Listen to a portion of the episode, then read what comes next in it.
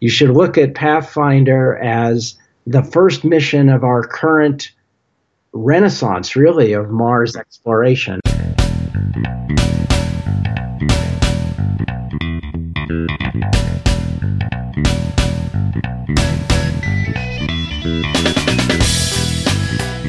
Mars Pathfinder. A little mission from a long time ago. Nothing special, right? Not so fast. Pathfinder is more than just a technology demonstration. The little lander and its companion rover Sojourner blazed a lot of trails in the way we explore Mars today. From technology to science, budgets, and the immeasurable impact of inspiration, we'll learn all about this spacecraft that's celebrating its 20th birthday. All this and more on today's episode of the We Martians podcast.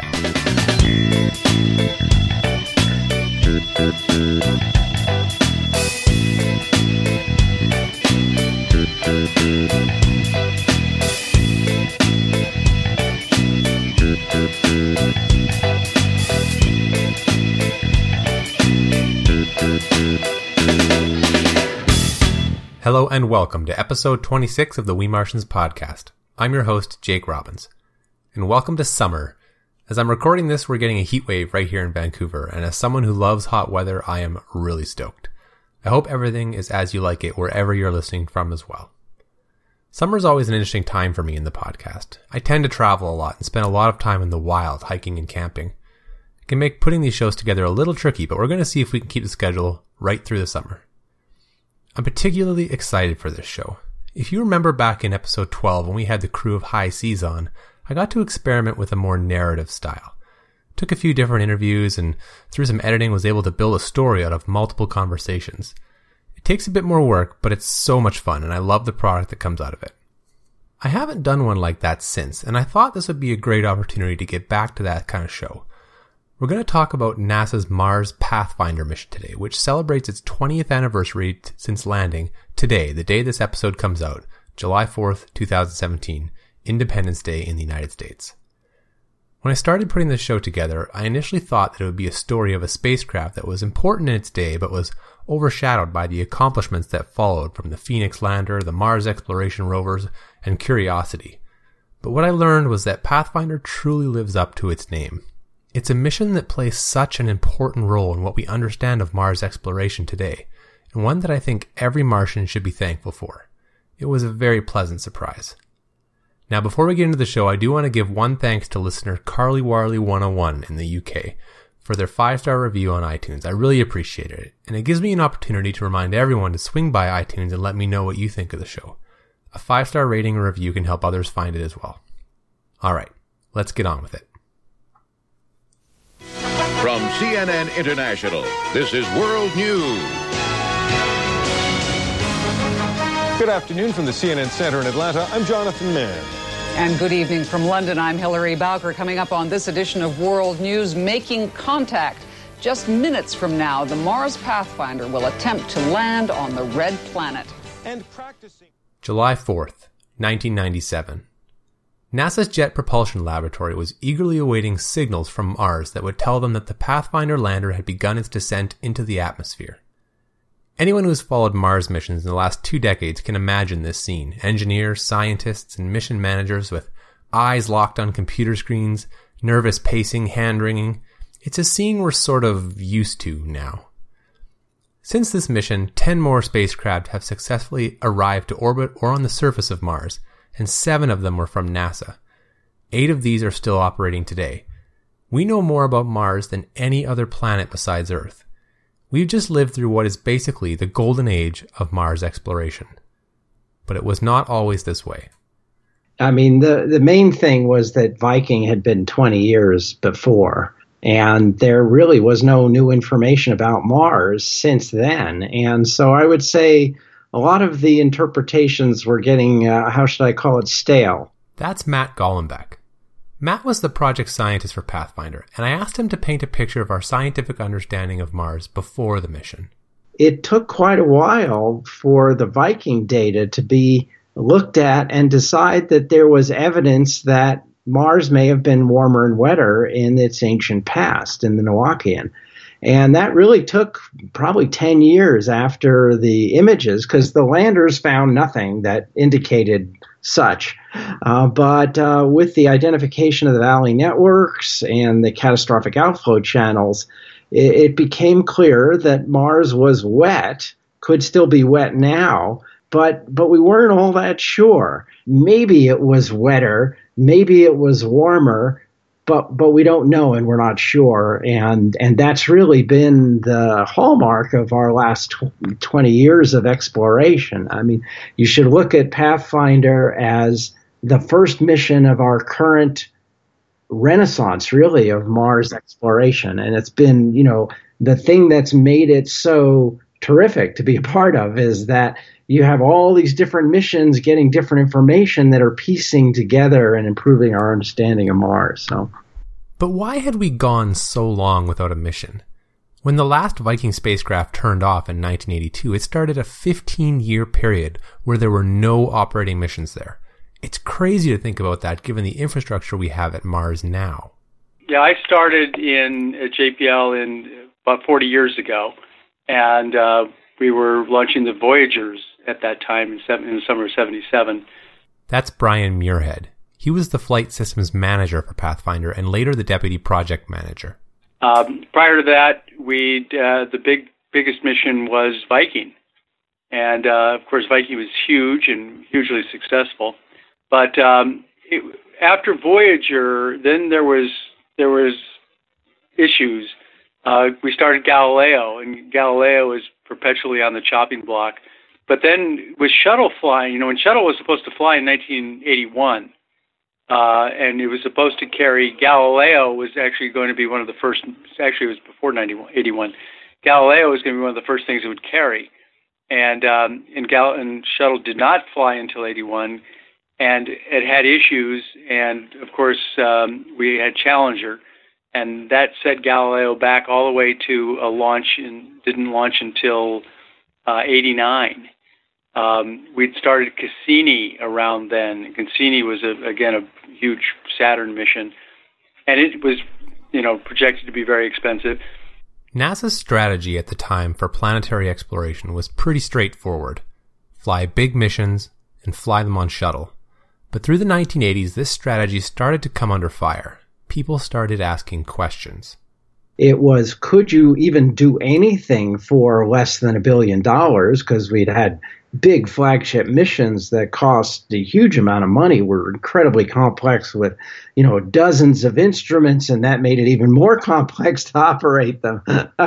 When the soviet union collapsed in, in 91 uh, there was a lot of fear about what would happen to nasa's budget and so dan Goldin, when he came in in 92 basically told JPL and the rest of NASA, we're going to have to do things differently. We're going to have to change uh, implementation and no more Battlestar Galacticas, basically, or very few.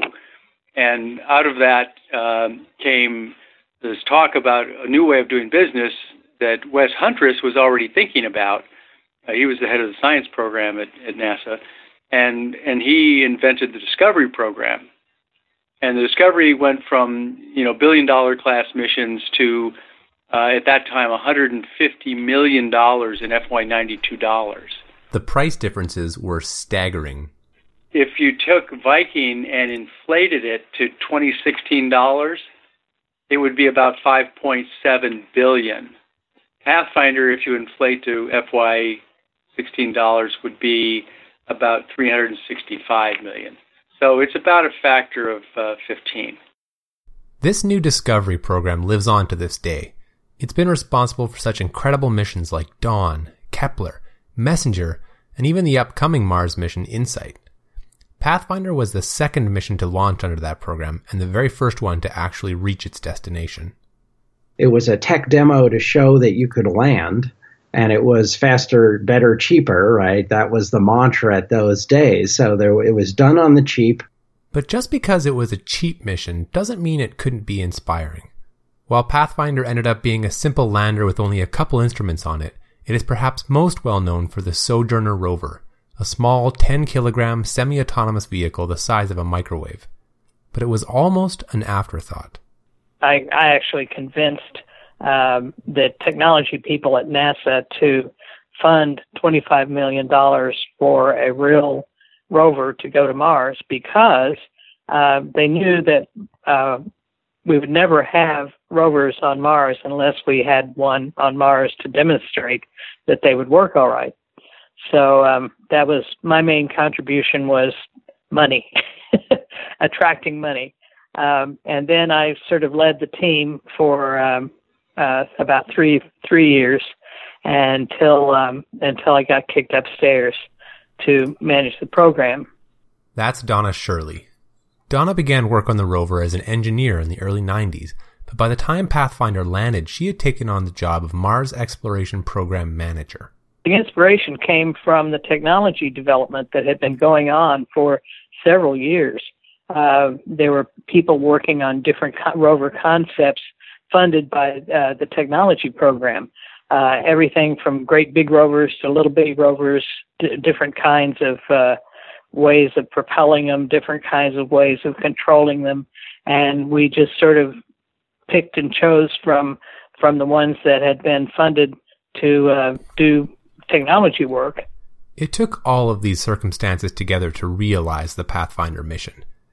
Maybe it wasn't the next Battlestar Galactica, as Brian put it, but if cutting your budget was what was needed to be done to get back to exploring the Red Planet, I think we can all agree we'd make the same decision.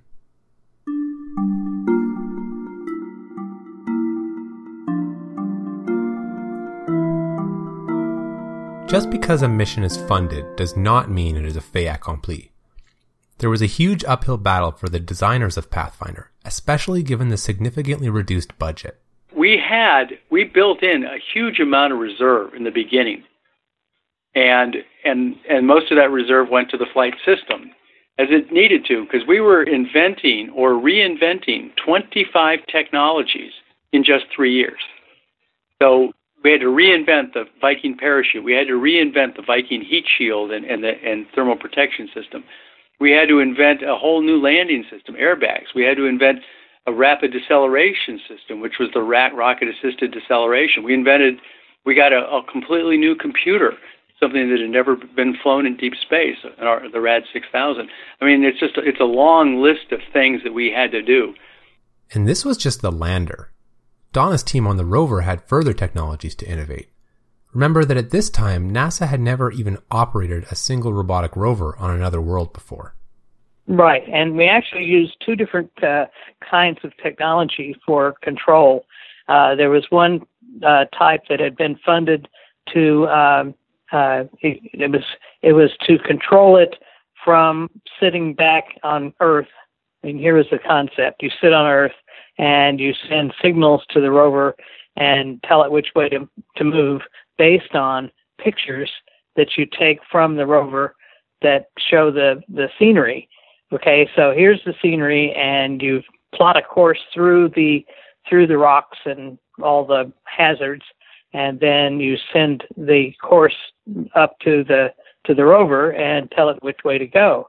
Then there was a second kind of technology which was actually on the rover, which was, gosh, here I am going along, and I run into an obstacle, uh, which which the uh, previous uh, pictures didn't show. Okay, now what do I do? So I turn and go this way and go that way until I get successfully around the obstacle and then keep going.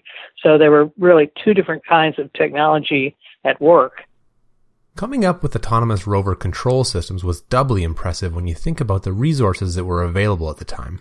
It was just that the computing technology wasn't there at the time.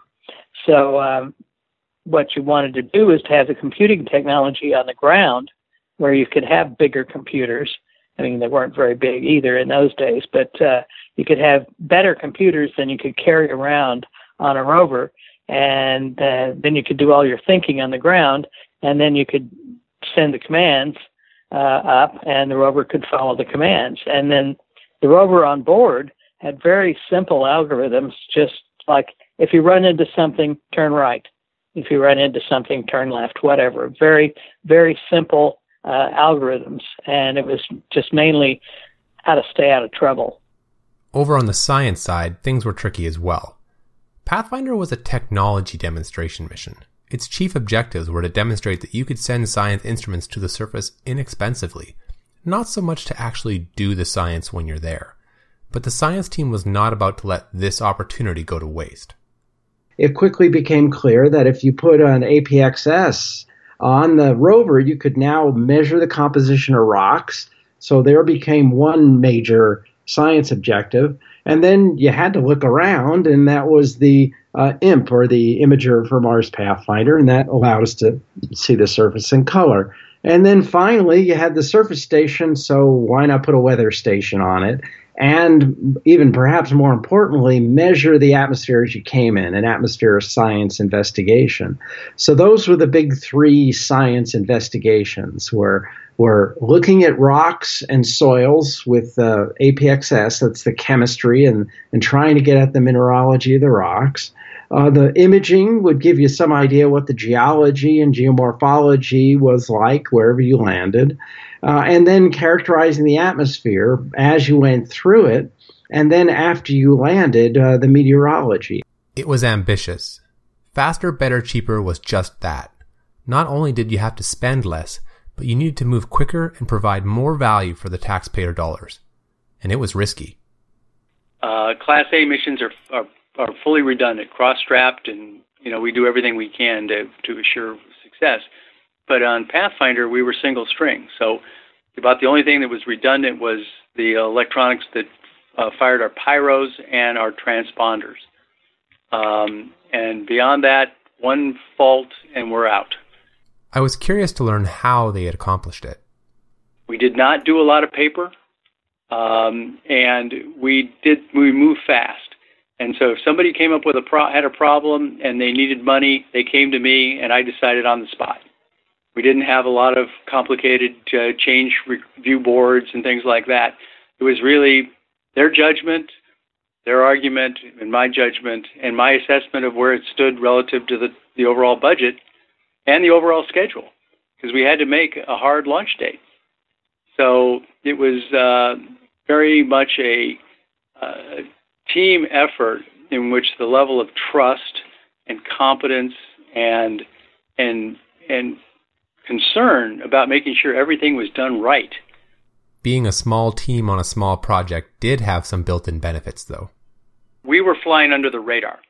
Cassini was the bright spot on the radar. Um, a lot of people thought we wouldn't be successful, so they were kind of hanging back. We didn't get a lot of institutional oversight. Our director, Ed Stone, was willing to support us, and and so we we not being on the radar was a big help. In the end, it was a team effort. And, and and and a lot of it had to do with the exceptional engineers. I mean, the engineers that we have at JPL and that worked on Pathfinder were were amazing. And they could see that we had this blank canvas of a spacecraft. And, you know, who wants to send a red brick to Mars? If you're going to go there, you might as well try to learn something. After just a little over three years of development and assembly time, the Pathfinder and Sojourner rover completed all their assembly and testing. The spacecraft was mated with its upper stage and mounted on the end of a rocket for launch from Cape Canaveral on December 6, 1996. Matt and Donna described the experience. I mean, uh, launches. There's there's times when science leaves you, right? So so th- we launched on a Delta II rocket that is, and probably still is, among the most reliable launch vehicles that exist in the world, and it's successful, you know, 95 to 97 percent of the time.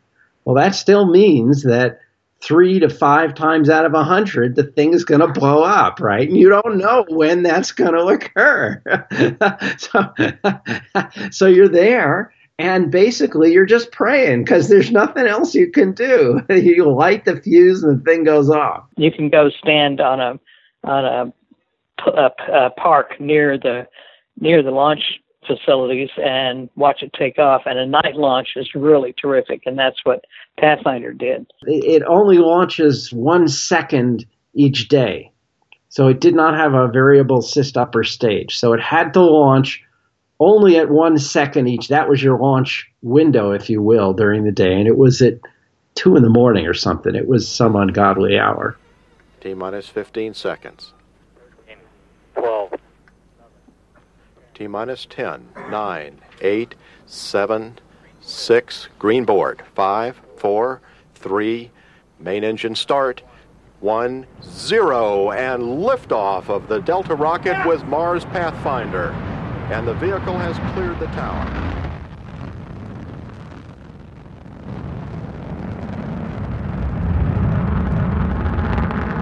Really spectacular, you know, this flames and fire, and then it's got this big arc goes off into the sky flaming away like mad and and you're counting the rockets falling off the solids falling off. Is that the right number? And then you're and then you're looking for the next three solids to light and you're going like ah because that's all you can do. There's nothing else you can do.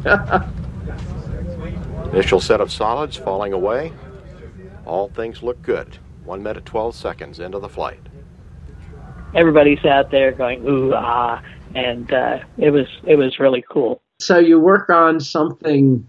Wow, we worked on Pathfinder four years, five years with the Phase A.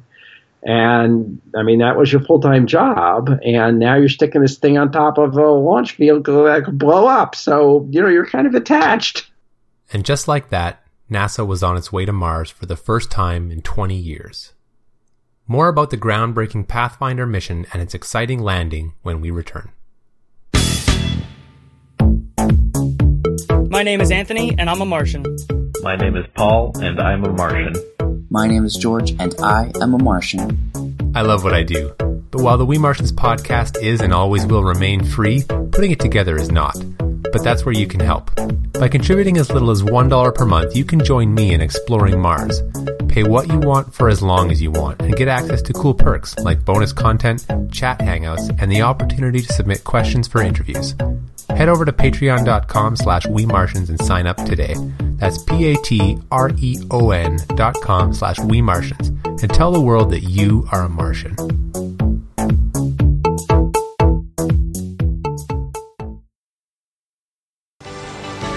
Thanks for joining us. This is one of those moments scientists have been waiting for.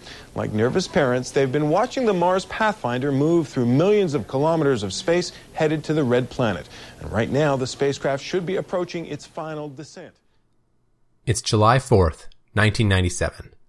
Seven months after its launch from Florida, the Mars Pathfinder with the small Sojourner rover locked up inside is about to enter the Martian atmosphere and head for the surface. It's a day that is a long time coming and one of the most nerve wracking parts of any Mars surface mission. And there has never been an EDL sequence this scary before. You know, Viking did it very differently. They went into orbit. Uh, they came down. They, they came down much slower. They came down uh, on a final propulsive landing.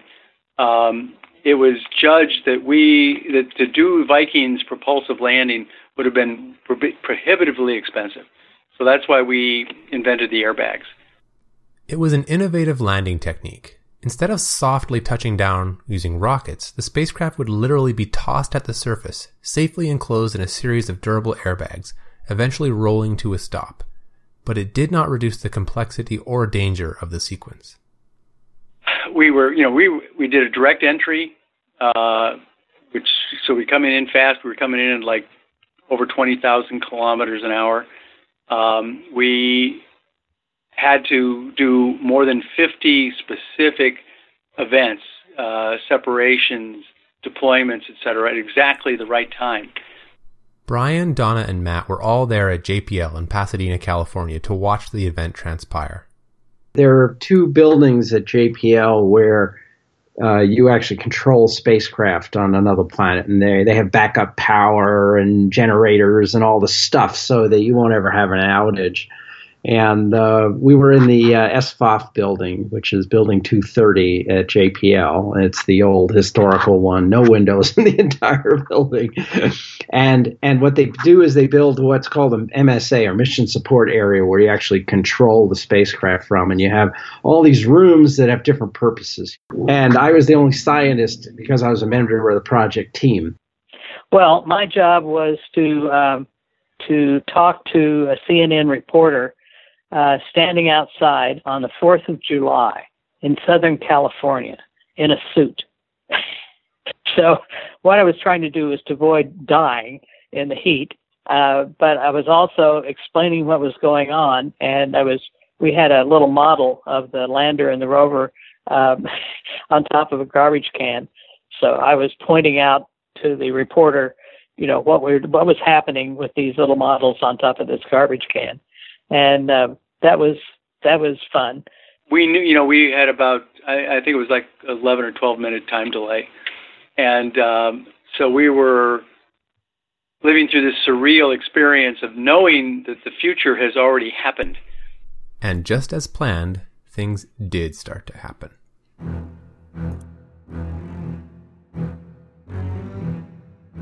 Um, and so what happens is during landing, um, the spacecraft sent tones. It had a variety of different uh, radios that would send out tones that told you that certain events had occurred on the way down. So when it enters, you know, the heat shield falls away, there's a tone. It tells you the heat shield, sorry, the back shell falls away. And then each event, the parachute going out and so on. And then at you lose contact when you go through the ionizing radiation being on the heat shield, and then you have to reacquire it, and you're going like this. Okay, please get it, you know. And so we knew that we'd hit the atmosphere. We knew the parachute had had deployed. Then we kind of lost. Then we lost contact, um, and um, we were using simple semaphores, just just just dashes and dots, basically Morse code. And then it bounces, and you lose the thing's spinning around and the first bounce is you know 100 feet high you're not communicating with it and you're and that's the critical time right? And so we had guys at madrid at the dsn station in madrid all looking for this signal. And um, you know there's always issues associated with you know a deep space signal. So they were doing the clever things that they do. And um, and we hear this this voice uh, uh, Sami Asmar saying, you know, I, I, see something coming in and out of the spectrum. And um, and of course we all kind of like, wow, you know, oh my gosh, we, we may have got it. And, and then we finally got um, with the response that the thing had survived. It was sitting on the ground, but the airbags were still inflated, and we got the tone. So, and then we hear, then we hear, and I still get tears in my eyes when I hear those words. That you know, we have a strong signal, and the beauty of that was that Pathfinder had landed right side up. So it's a little antenna. It's a little round antenna about maybe an inch and a half in diameter, spewing out bits at you know probably 10 watts, and and being picked up on the 70 meter dish in in Madrid. I mean that was magic. And then uh, when it actually landed, uh, you know you could see the the the guys up in the in the guys and girls up in the um, control center, you know, jumping up and down and carrying on, and you know, I, I all I and it was very the sun was so bright that all I could see was this little tiny television thing, but I could see people jumping up and down, so I knew it had worked. and and that was that was a terrific moment to know that the landing had been successful because that was it was very difficult. We've never landed on Mars uh, with a budget of 150 million dollars before.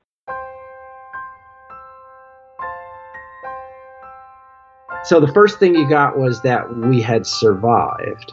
And then there was a whole series of pre programmed things that, remember, it was a tetrahedron. It had to figure out which way was down. Well, it turned out we had base petal down.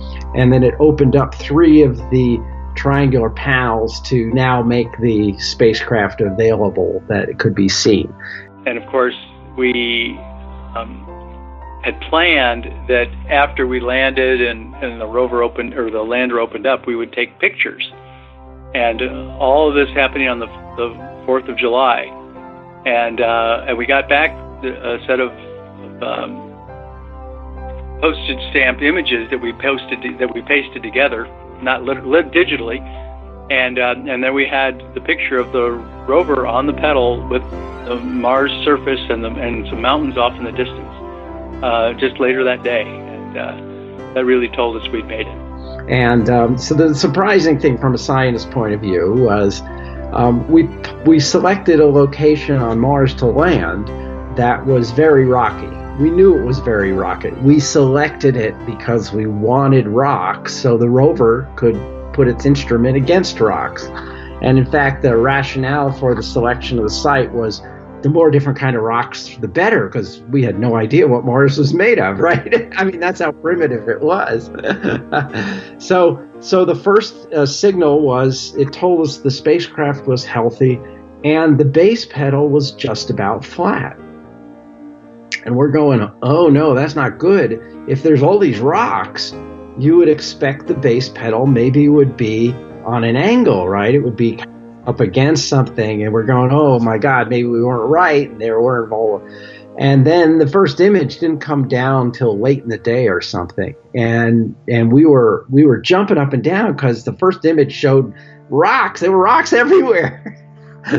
so, my first explanation was rocks, rocks. You wanted rocks. Look at those rocks. we wanted rocks, and they were there.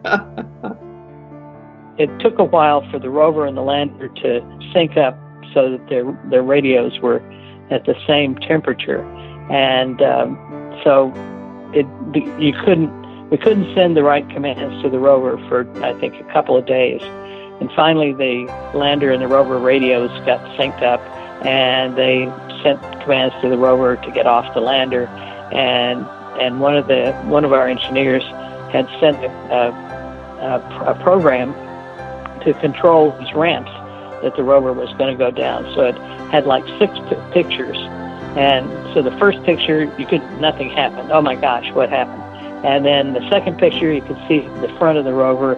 And then the third and fourth and fifth pictures, you could see it going down the ramp and on surface, surface uh, on the soil, six wheels on soil. And that was really spectacular.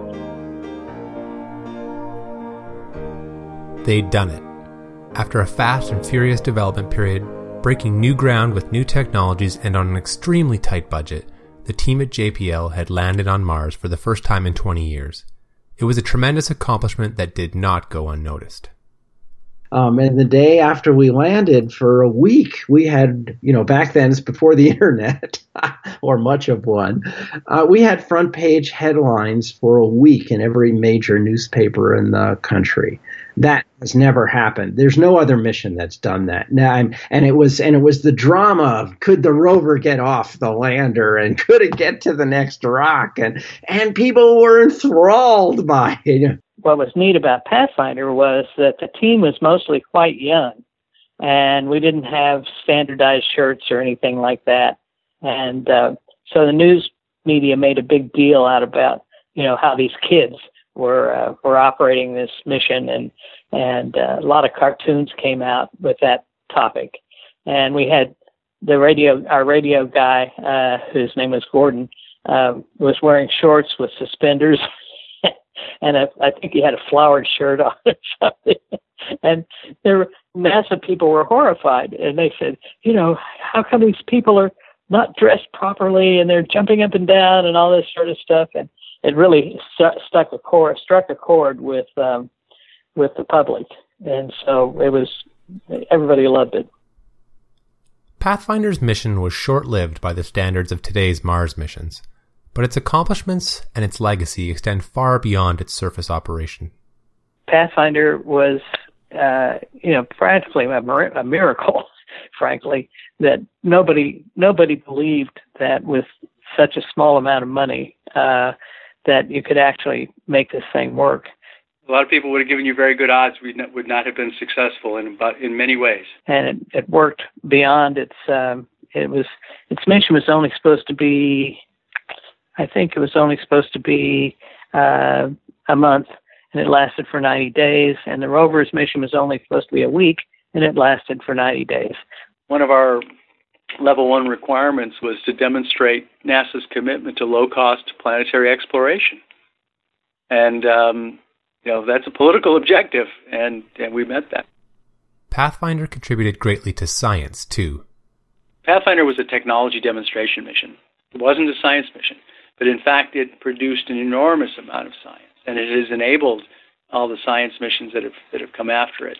The the main science findings were the rocks were were silica rich, which was a huge surprise, and in fact, they looked like they were andesites, which formed by fractional crystallization of a primary melt from the mantle, which is a basalt, Um, it turns out that was a true, we think that was a true chemistry measurement that was put into context by Mars Global Surveyor that showed that that was probably a weathering rind.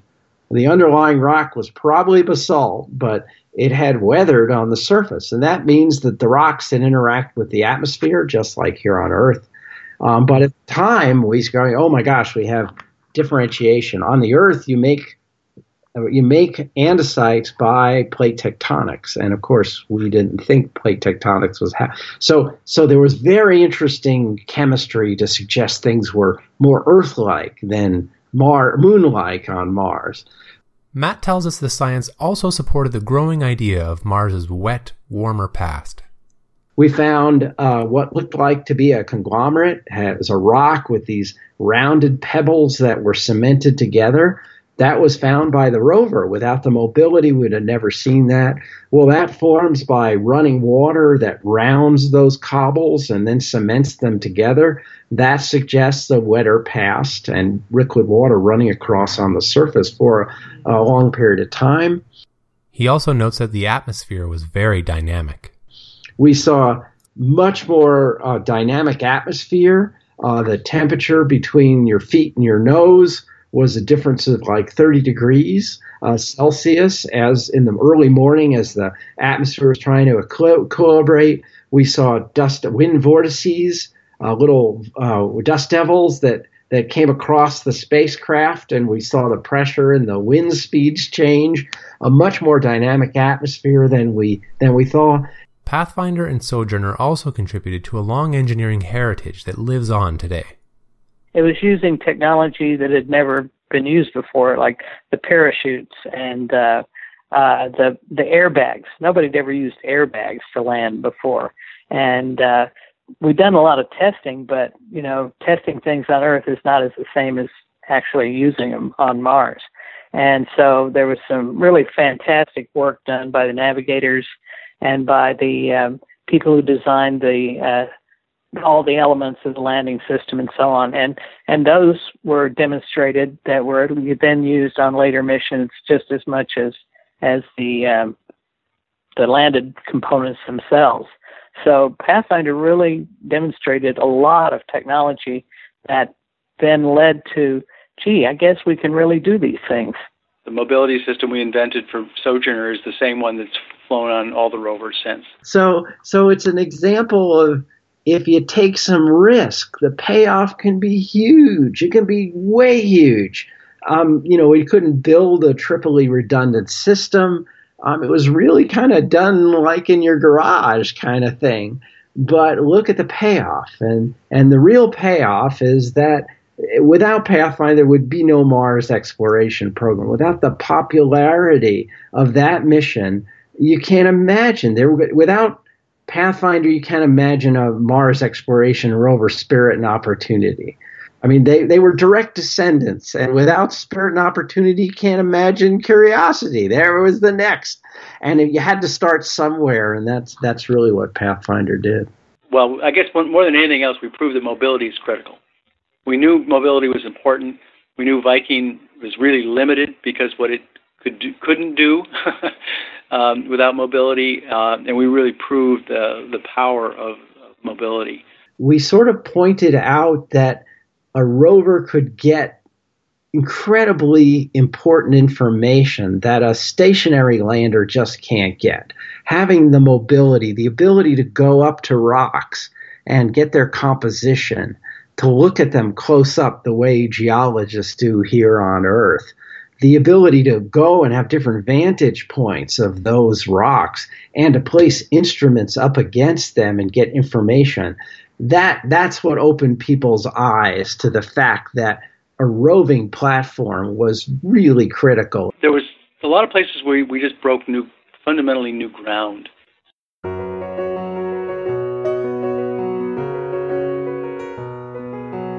The legacy of pathfinder was that it had been 20 something years, it had been a generation since anybody saw the surface of a planet from being on the planet. a, you know a human eye view as opposed to some satellite overhead looking straight down. We're not used to looking at that. Even if you're in an airplane, you're not. You're still kind of looking off at the side.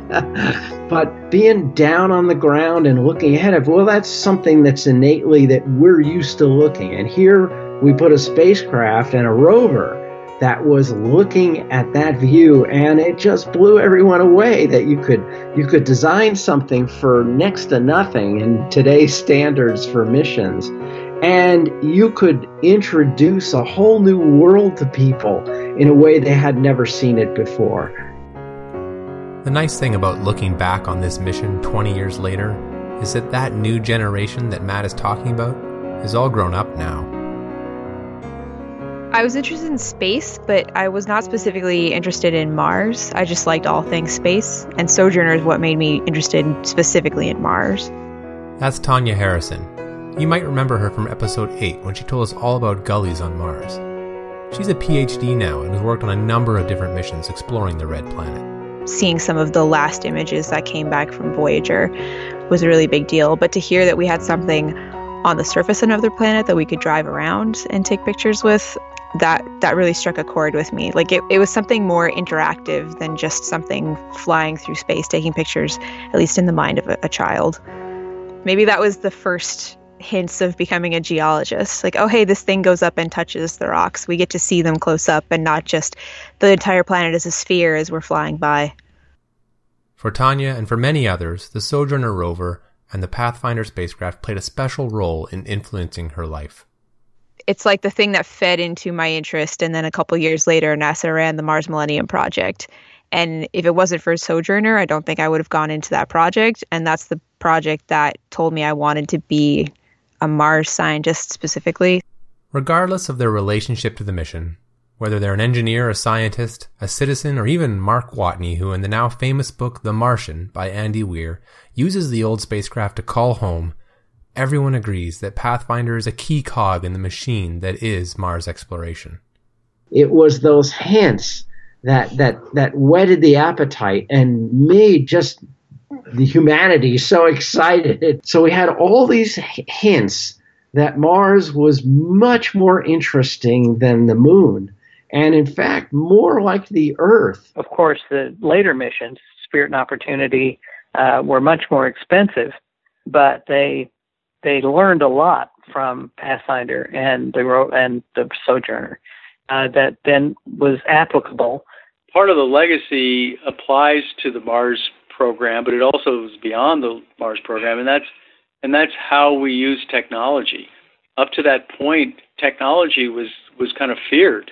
Um, on Pathfinder, we changed that model. Technology was essential. We proved that you could you could depend on technology if you did a good job of, of proving it would work before you used it. I think the biggest thing is that Sojourner just kind of opened a door. It gave us the confidence that we could do something like that on another planet. We didn't just have to send these stationary landers, we could do something more ambitious. One of the best parts about doing this podcast is that every episode is a personal learning experience for me. Despite all the preconceptions or existing knowledge I think I have, delving into a new topic or idea always ends up surprising me and teaching me something new. Pathfinder truly is a groundbreaking mission. It set the stage in so many ways for the suite of Mars missions that followed. In the family tree of Mars exploration, Pathfinder is the trunk, and the technology, the science, and the people that today show us these amazing things from this amazing world trace their lineage all the way back to it. You know, you could even make an argument that this podcast exists because of Pathfinder, because so much of the data, the scientists, the missions I cover here every three weeks could not have existed without this brave little spacecraft who forged a path across the stars to the surface of a red, rocky world not too far from home. That's all, Martians. I hope you enjoyed digging into the history books to learn about this awesome little lander and rover. I'd like to thank Brian, Donna, Matt, and Tanya for sharing their experiences with me about Pathfinder. The people who come on the show are very busy people. It's one thing to ask them to talk about the work they're currently on, but another thing altogether to reminisce about a mission long past. In the show notes on www.wemartians.com, you'll find some old archived footage of the CNN coverage for the landing, as well as some other documents I used to research it. As always, make sure you subscribe on your favorite podcatching app and be sure to follow us on social media. We're on Twitter at we underscore Martians, as well as Facebook and Instagram at we Martians. Consider becoming a patron over at www.patreon.com slash we Martians for as little as $1 a month, or if that's not your jam, write us a review on iTunes. It helps others find the show. That's all. Have a great July, and we'll talk soon. Ciao.